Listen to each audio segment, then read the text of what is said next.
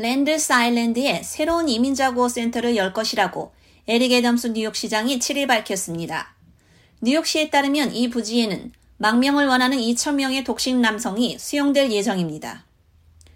애덤스 시장은 성명서에서 센터가 뉴욕주와 협력하여 운영될 것이며 뉴욕주는 현장과 관련된 비용을 시에 상환할 것이라고 말했습니다. 또 이 새로운 인도주의적 구호센터를 개설하고 비용을 충당하는 데 협력한 캐시 호컬 뉴욕 주지사와 뉴욕주에 감사드리며 뉴욕시가 다른 어떤 수준의 정부보다 더 많은 일을 계속함에 따라 이 위기를 해결하기 위해 주 전역의 주지사 및 선출직 공무원들과 계속 협력할 것이라고 밝혔습니다.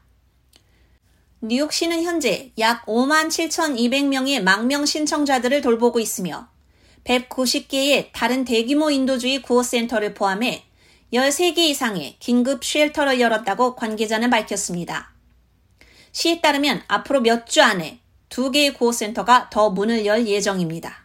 칠일 랜드스 아일랜드의 일부 축구장에서 이민자주택으로 사용될 대형 텐트 구조물의 토대가 마련되기 시작했습니다. 뉴욕 비즈니스 커뮤니티와 지역 지도자들은 이민자들이 합법적으로 일할 수 있도록 바이든 행정부를 계속 압박하고 있습니다.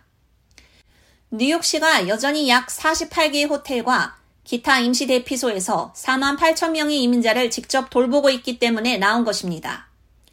이를 변화시키려는 최근의 노력은 의회에서 로어 맨해튼과 브루클린을 대표하는 댄 골드먼 하원 의원이 주도하고 있습니다. 시 관계자는 지난해부터 거의 십만 명의 이민자들이 뉴욕에 유입됐다고 전했습니다. 애덤스 행정부는 몇 달 동안 추가 연방 지원 없이는 이민자 유입이 지속 불가능하다는 신호를 보냈습니다.